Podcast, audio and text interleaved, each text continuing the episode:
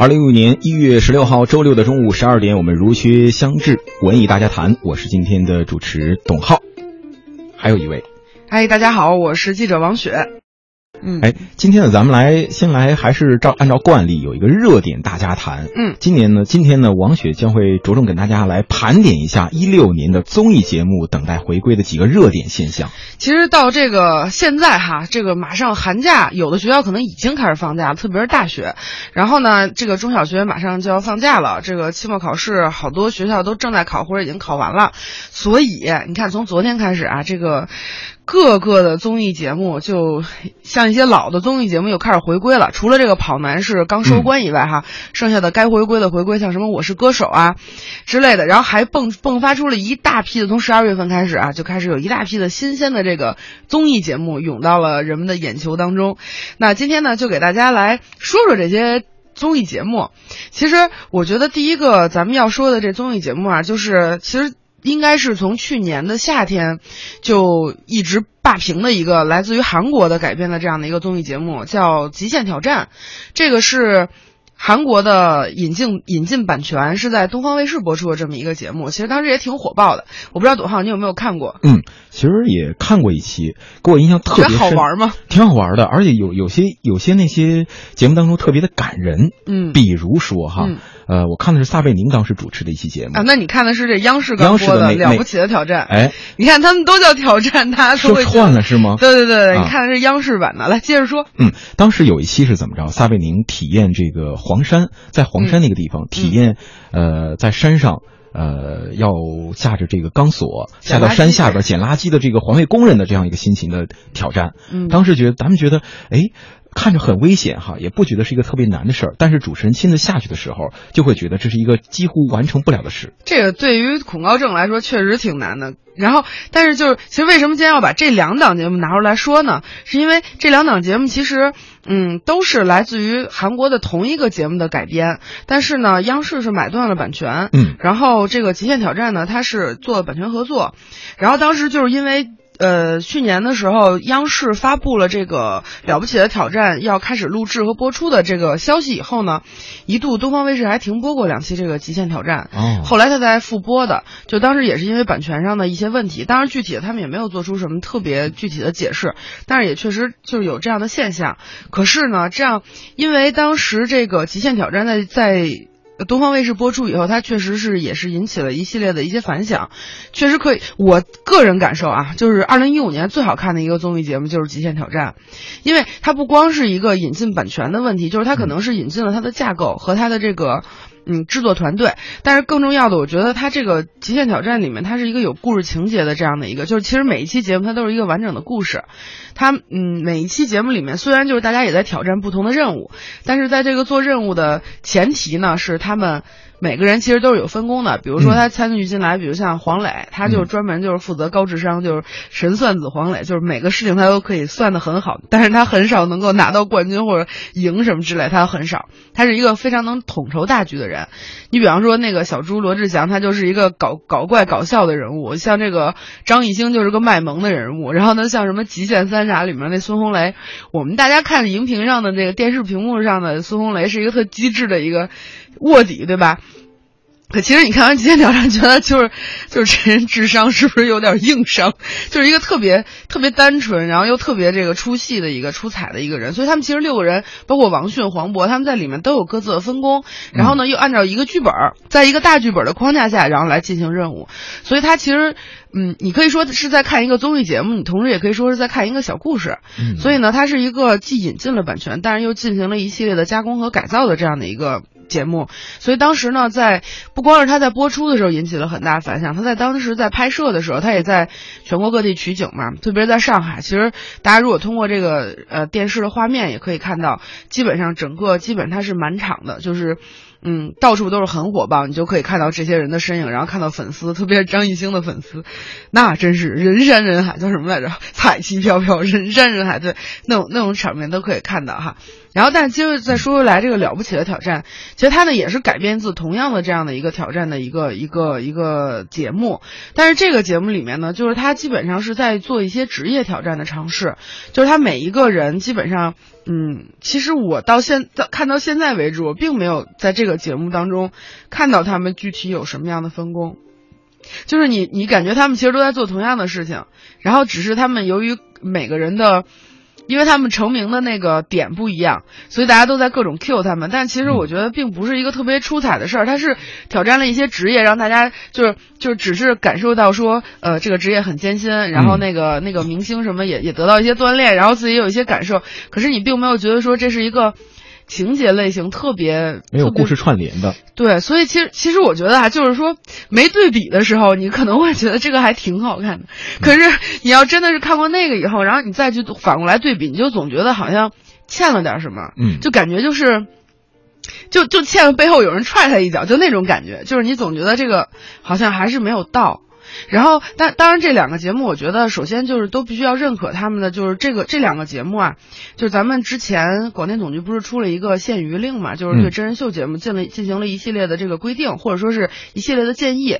它其中里面有一点就是说要这个，嗯，就是接地气，然后那个能符合广大人民群众的真实的需求，就真实的文艺需求和什么。之类的，就这一系列的规定，我觉得这两个节目首先必须承认，他们都是一个正能量的，因为他们让这个明星走走下了这个红毯啊，或者走下这个星光，然后他们真的走到老百姓当中。你可以看到黄磊在在开出租车，然后呢，你比如说你看到那个那个女孩叫什么来着？陈乔恩在送快递，黄渤在送快递，就这种。然后你也看到撒贝宁去捡垃圾，就就这样，就让他们。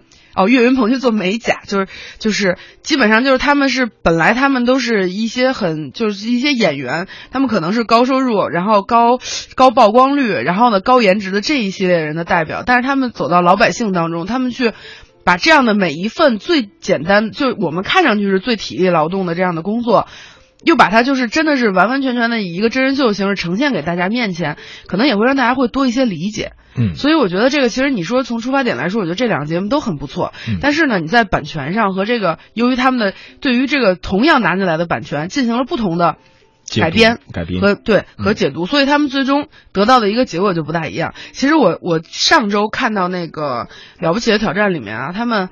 呃，就是每个人挑战了一个不同的职业去创业，然后但是当时我看到那个尼格买提，他在这个上海龙之梦就是做了这个做了这个卖他自己咖啡的这么一个主题的时候，我看到那个摄像机给拉了一个远景，然后我看到说，整个那个场场面里面就基本上真的就没几个人的时候，我觉得也有点蛮心酸的，所以我觉得这个节目其实真的我觉得还是有点调整的空间的。嗯，所以说这是我们今天节目的第一个。盘点的二零一一六年的一个综艺现象啊，版权之战。嗯，那咱们先来通过一段音频来啊，对于很多没有看过这个节目的朋友来啊，感受一下了不起的挑战当中的这样的一种情境。抢单成功。专车的司机，您上车吧。就是我，就是我。忘掉主持人这个事儿，我现在就是一滴专车的司机。怎么可能？哎呀！你好，我是您的滴滴专车司机。那个摘一下墨镜。哎呀！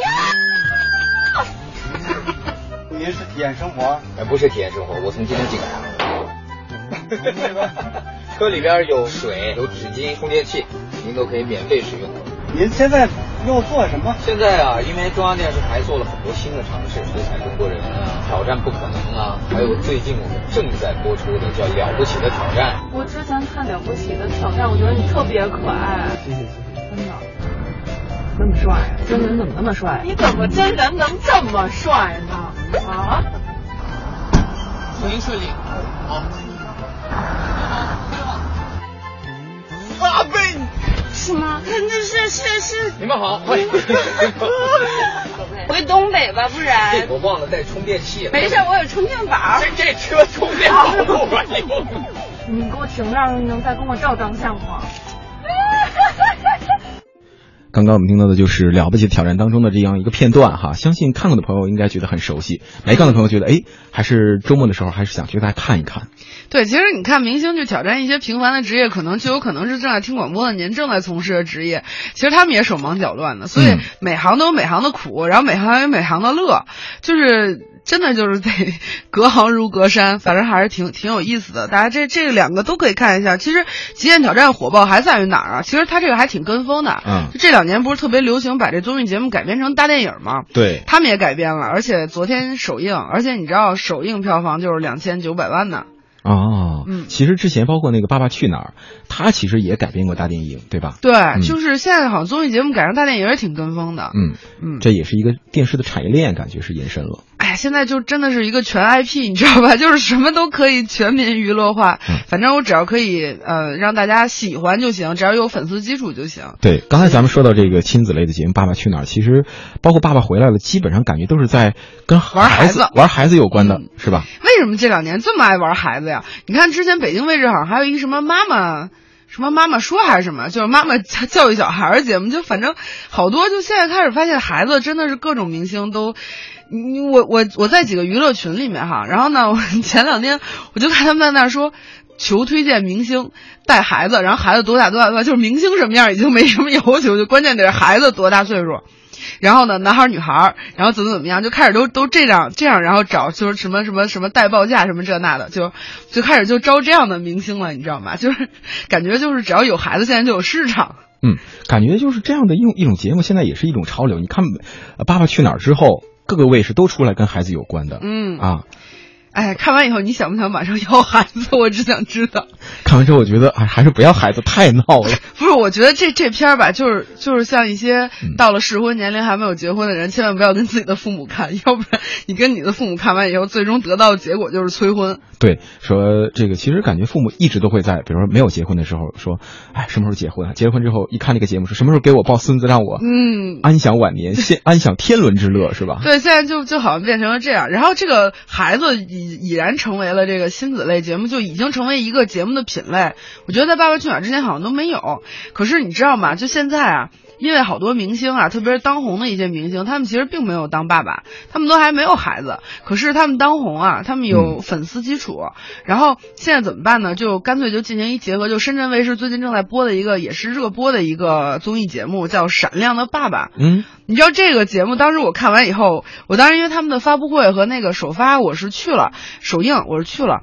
然后呢，我当时看完以后，我就在底下真的都快乐疯了。就 为啥呢？就是因为我觉得现在就。别就自己没有孩子玩，就玩别人家的孩子。啊，就是说这个节目是玩别人家的孩子。对，他是他是几个明星和完全不认识、来自陌生人家庭的几个小朋友，但那几个小朋友长得都很好看，其中还有一个外国人，然后就是完全没有完全没有这个这个基础，也不认识，然后呢也没有任何情感基础，这样，然后呢就等于是明星来教这些孩子。其实呃。最近被质疑的最多的是潘玮柏，这里面潘玮柏也是一个算主主主演吧，就是主主要的这么一个一个人人物。他呢是带了一个，也是给一个小男孩当了爸爸，哎，是小男孩吗？对，反正他是当了爸爸。然后呢，嗯，就是反正也是各种状况百出啊，但是他也有他的咆哮 教子法，所以也是他也是要给小孩讲讲述人生的故事。所以你看，就是现在是自己的孩子不够玩了，现在就开始转玩别人的孩子了。对，刚才你说到这个潘玮柏教小孩，正好咱们有一段音频，要不先听听，嗯，听听看啊，这个《闪亮的爸爸》当中的一段音频。白白来体验的，不是，意思是说要保持干净，懂吗？你们每次去家里，这东西就乱丢乱丢。就会有生病，就会有虫啊、细菌啊什么的，这跟什么宇宙怪兽什么没有关系啊？这是现实，这是人生，这是 life。那人生呢？嗯，现实人生。那人生呢？这才是人生。人参可以吃吗？人参可以吃吗？人参确实可以吃。但是我们要讲的是人生，你的人，你的生命，你的人生，你要过，你看，你看，你可能会活七十岁、八十岁，那叫人生，好不好？人生不是吃的，人生是过的，是活的。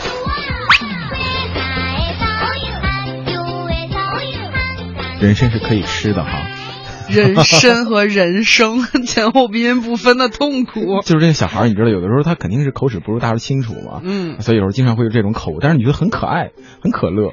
其实，其实我觉得带萌娃的这种综艺类的节目，嗯它可它它其实我觉得大人的表演往往就变成辅助的了，你反而觉得这些可能连走路都走不稳啊，说话都说不明白的小朋友就特别的可爱，嗯，而且还有就其实以前哈，可能更多的这个剪辑啊，后期都是来表现这个小朋友可爱的一面，但我觉得现在就越来越多的是这些。很难管的一面，就是让大家也能体会到，除了能看到他们可爱的一面以外，也可以体会到他还就比较比较困难的那一面，就就反正现在就是让人觉得越来越真实了。而且像这个节目吧，就给我的感受，你 自己的孩子跟别人孩子真是不一样，怎么不一样？你不觉得吗？就自己孩子，其实、其实你比如说，就是你教育自己的孩子的时候，就如果你真的当了父母，可能呢，嗯、反正自己孩子对吧？就别人不能说，但是我可以说呀；别人不能揍，但是我可以上手打呀。但是你教育别人家的孩子，你还是要有一些尺度的。而且我我一直在就我一直其实特别想问他们节目组一个事儿哈，然后下周可能还能见到就去问一下，这个就是你们这样的话，等拍完这个节目，其实当时呃上次活动的时候，就感觉这些孩子真的就把这个。这些演员，包括呃那个叫什么黄子韬，然后包括这个潘玮柏，他们真的把他们就当成爸爸了，你知道吗？就是就上去就抱大腿啊那种，就各种亲密。但不知道现在这些孩子们拍完了这些节目以后，因为他们毕竟是素人的孩子，嗯，那他们回到自己的家庭当中，和自己的父母还有这样的就更亲的情感吗？然后他们跟这些演员后续还会不会发生一些故事呢？其实我觉得这些都是挺有意思的。嗯，所以说听完王雪的讲，我就晚上回去还想好好看一看这个节目。然后你就想当爸爸了是吗？哎，可是我在想一个问题啊，就是能不能大家当当当爹当妈之前，先拿别人家孩子练练手？这个，这个别人家孩子，你说他招谁惹谁了？我怎么躺枪的感觉呢？等于是。但是也挺有意思的。其实我觉得嗯我，我现在特别想知道，就是，呃，综艺节目现在像这种特别亲子类的这种这种这种孩儿晒孩儿类的节目，不知道它以后的趋势是什么？就是当自己家的孩子玩完了，别人家的孩子也玩完了以后，就不知道再下一步。该是什么样的亲子类的节目，它才可以有创新呢？嗯因为你看《爸爸去哪儿》也已经是也拍了好多年了，嗯，两年两年了吧？应该要是明年再有就该第三季了。第三季了。然后，嗯，就各种节目，反正就这一类的节目，是不是？因为如果你总是这种模式的话，可能大家也就觉得就腻了，就也没有什么新意了。那下一步这类节目的创新是怎么样的呢？嗯其实我觉得这个才是我们需要持续关注的一个点。对，让我们嗯也拭目以待吧。上半时段的最后，我们先来听一首歌《不将就》，李荣浩。下半时段我们继续来盘点一下综艺节目的等待回归的各种元素。也算懂得什么适合，什么不可。最近还是一样努力着配合你的性格，你的追求着，你的坎坷，我开的车。算一算，虚度了多少个年头，不足够写一套错爱的春秋。如果以后你还想为谁浪费美好时候，眼泪只能在我的胸膛毫无保留。互相折磨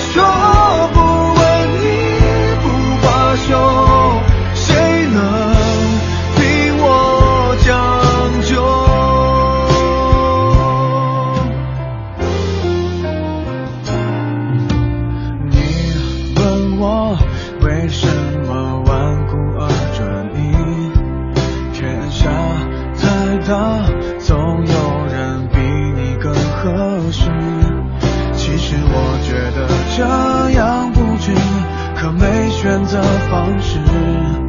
你一出场，别人都显得不过如此，互相折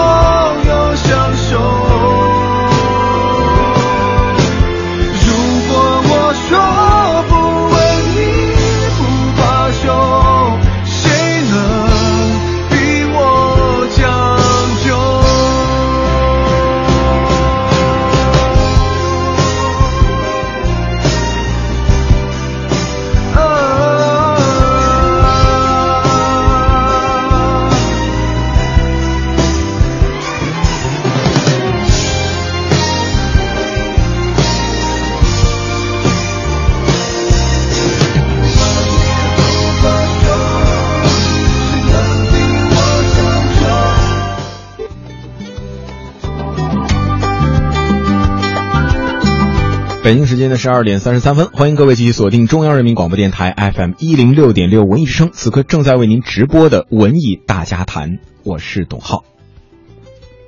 哎，大家好，我是记者王雪，今天也来到文艺大家谈，跟大家分享目前或者说今年要在荧屏上为大家呈现的综艺节目。嗯，刚上半时段咱们聊了这个版权之争哈，包括这个了不起的挑战和极限挑战，嗯还有这个跟风类的，比如说亲子类的节目《爸爸去哪儿》啊，还有《闪亮的爸爸》这样的几个节目，呃，我们也来看一看我们的这个微信平台。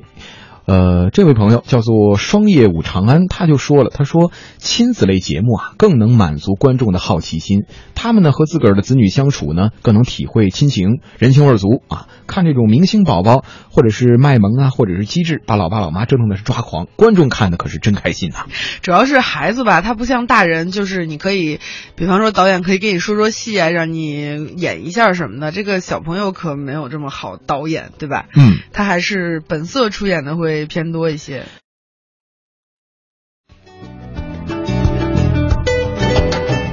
其实说了这个版权还有跟风之后，其实现在还有一个现象，应该是跨界了吧？嗯，跨界这个话题要说真是由来已久哈，我觉得从两千一零年开始吧，二零一零年开始，其实跨界是一个最早是说跟互联网跨界，后来发现只要是不着调的放到一起就着调。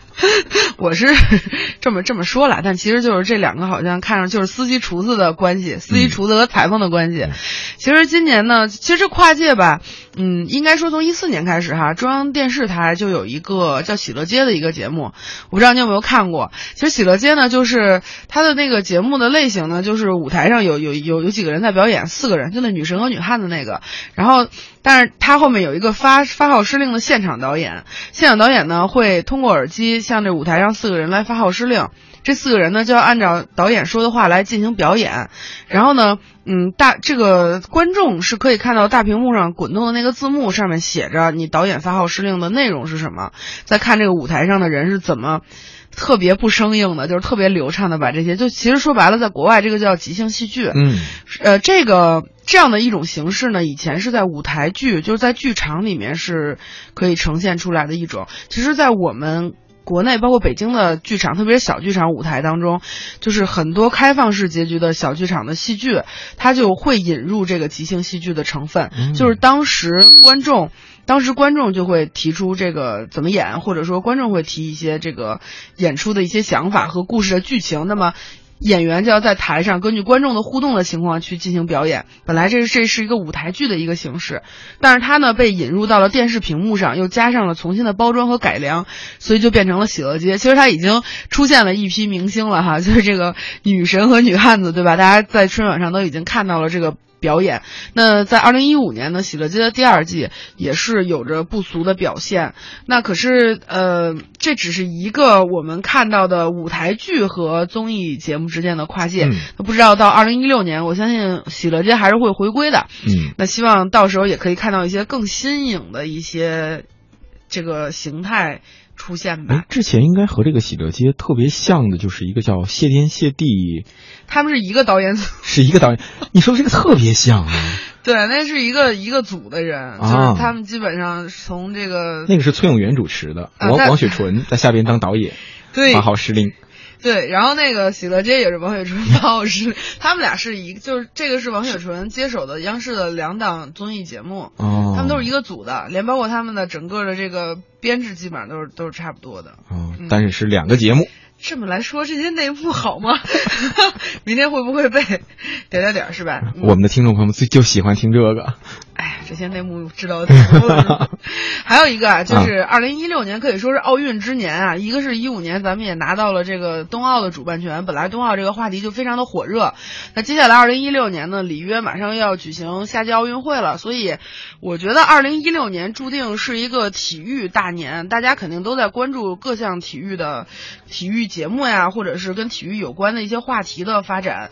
所以呢，接下来这个跨界就是文体之间的跨界。其实有句话叫“文体不分家”，对吧？嗯，对。就是以前那个，我记得以前特别早的时候，我小的上中学那会儿，中央五那会儿就经常有一些体育类的节目，也是也是真人秀类的体育节目，在室内啊，比如说呃比个仰卧起坐呀什么之类，就比较简单的一些，但当时都觉得很好看，但是后来这些节目就已经消失了。嗯但是我觉得二零一六年注定是一个体育回归之年。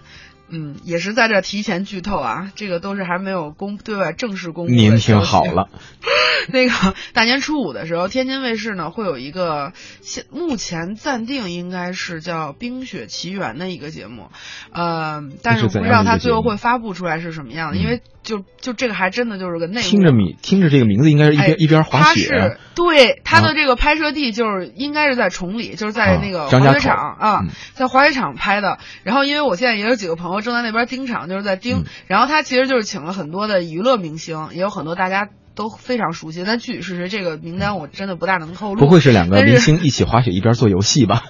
这个等过两天吧。现在真确实是这个已经剧透了，就是在、呃，这个应该算是开年的第一个大型的，或者说是就是非常亮眼的这样的一个嗯文体跨界的这样的一个综艺活，就综艺节目。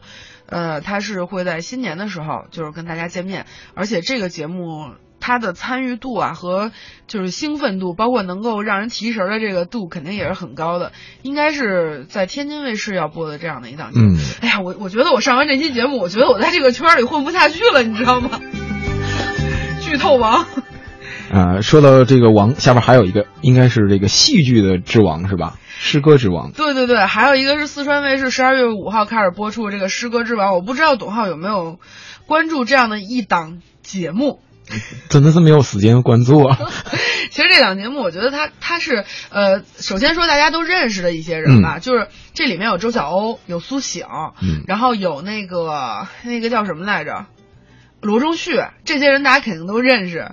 然后因为 就是那天我碰上罗中旭，罗中旭还说呢，跟你们台最有渊源了。我第一张专辑《星光灿烂》就是在你们你们台地下一录音间录的。哦，那个其实也是他的这个代表作了，其实是。对，所以他跟咱台还挺有缘分的哈。然后现在他呢也亮相这个诗歌之王的舞台。那这个其实这个我当时听到这个消息的时候，就是跟这帮人有所接触的时候，其实我心里是充满了。期待的，因为诗歌吧，就是通常老在网上看一句话说，在这样一个浮夸的时代，嗯，你的你的生活里是否还有诗歌和远方？嗯，然后呢，就就是我觉得终于有人说，呃，开始关注诗歌了，然后开始愿意把诗歌变成。呃，推向更大众的娱乐的这样的一个视线当中，然后这个里面我们刚才说到的是大家所熟悉的一些人，另外还有的就是诗人，就是他们每一个歌手都会和一个诗人合作，诗人负责写诗，然后这些歌手负责演唱。就是把他们写的诗歌重新谱曲、编曲，然后自己演唱，而且他们给了很短的时间之内去完成这这样的作品。其实像苏醒，我是特别期待，因为他是一个嘻哈风格的一个。怎么讲也不叫嘻，呃，对，就是比较偏嘻哈风格、比较偏快节奏的这样的一个歌手，但大家都传统意义上讲说诗诗嘛，就是属于比较慢节奏的东西，所以其实我真的很期待说看看他们之前的结合到底最终会有一些什么样的呈现，所以我觉得这也是他这个节目的亮点。嗯但是但是更重要的是，我觉得有这样的一个跨界，至少是把诗其实是我们中国最古老的一一项艺术，因为最早我们都知道有《诗经》。那在那么古老的时候，大家其实诗和歌是不分家的，就是叫载诗，就是就是诗就一定要以咏诵的形式来呈现给诗人，唱出来要唱出来。嗯那么在经过了这么多年几千年以后，就是我们最古老的艺术形式，我们最古老的书写人类情感的这样的艺术形式，终于也可以，它不再是就是一度被变小众和边缘化的东西，就是一度再再一度的推推到大家的面前。我觉得这将会是一个文化升级的一件事儿，它不嗯光是一个综艺节目了，我觉得这是一个，嗯。可能会有人会质疑说，我们把严肃的诗歌这个严肃文学的东西把它娱乐化是不是好？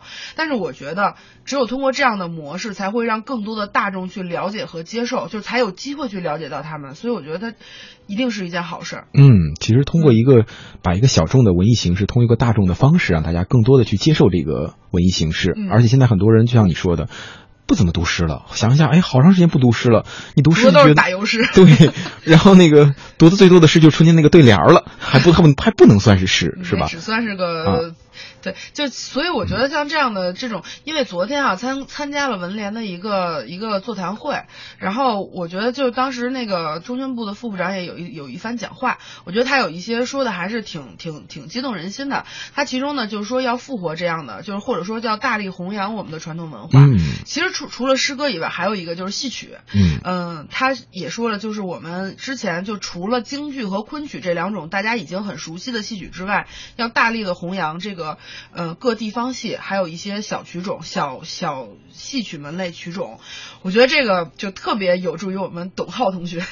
对，其实说到这儿，本身大家知道戏迷天地嘛，对吧？对做戏曲、做做节目做了这么几年了，然后其实你发现没有，即使是京剧、昆曲这样的一些大家觉得非常大众的这个嗯呃戏曲的门类，其实年轻人来说还是不是很不是很少，就是很少去接触的。所以我觉得就是去年的时候，就是也也看到小剧场现在开始就是基本上所有的传统戏都进到小剧场里面去演出，嗯我觉得这是一个特特别好的事儿，因为你只有走了小，然后你才可以再做大，然后你让更多的年轻人去看，你看到有像《碾玉观音》这样一票难求的京剧，这个基本上在你再搁的前几年是不可能的，但是《碾玉观音》它做到了，然后呢？做这个的导演在年底又做了《春日宴》，然后等于说，就是你会发现啊，原来我也有买不到京剧票那个时候了。嗯其实你就会发现，这就是戏曲的一个抬再次抬头。对然后你也看到了说有一些创新和改良，我们的一些就那我能不能我把一个大戏拆解了呢？那我有没有可能戏曲之间我做一些改变呢？像去年那个呃小剧场戏曲艺术节的时候，它的开篇大戏叫做《三岔口二零一五》。三岔口是什么戏？京剧对吧？但是现在他要把三岔口变成滑稽戏，你就会觉得。太太逗了，你就因为滑稽戏本身它里面就是是这个这个幽默的成分就很多，你再加上它的台词又全都串成我们现在的台词，嗯什么我刷个微信朋友圈你就跑了，这种台词都能登上戏曲的舞台，你说现在还有什么做不到的呢？嗯所以其实，在接下来的这个综艺节目的改良里面，我其实还蛮期待说能不能看到一些戏曲作品的呈现的。就之前刚才刚才我们那个中间放歌的时候，董浩也跟我说，其实呃戏曲频道也在做这种就是中韩明星然后学唱戏曲的这样的真人秀的节目啊，真人秀的这个京剧的节目。其实我觉得戏曲啊，真的是我昨天去开完会我才知道，就戏曲真的不是我们所说的只有京剧跟昆曲，它真的有太多太多了。像像这两年国家大剧院每年都在引进不同的地方的曲种，把最优秀的东西引进过来，让大家知道，其实还有那么多的我们曾经连嗯听说都没听说过的东西。对而且有些东西它其实并并不冗长，它并不是像我们所了解的，嗯，一一句话要唱十分钟。它确实有一些很有趣的东西，就比如说，其实二人转也算戏曲，对吧？所以它是因为有了有了这个，就是一些呃舞台，就是一些电视的表演，其实也是一些综艺节目的表嗯，演。带动，嗯，才让大家广为人知了。对，但其实还有很多东西它也很有意思，只不过我们现在还没有一个很好的途径让大家去知道它。其实我觉得在之后，我相信会有一些重量级的这样的戏曲类的综艺节目跟大家见面。嗯，其实也都蛮值得期待的。对嗯，二零一六年其实经过我们王雪的这样的一个盘点，大家觉得，哎呦，好像能看的太多了，不知道该选哪个。还有一个一定要重点推荐一下哈，就是这个湖南卫视啊，除了这《我是歌手》以后，我问了一下他们现在的那个艺统，我说你们现在都在干嘛？忙什么？我是歌手，因为已经开始录制了，就基本上进进入流程了。他说我们现在都在忙那个超级女声，因为一六年超级女声又要回归了，已经十三年了，这样的一个老的老牌的综艺节目又要回归了，所以你看一六年能期待的还是很多的。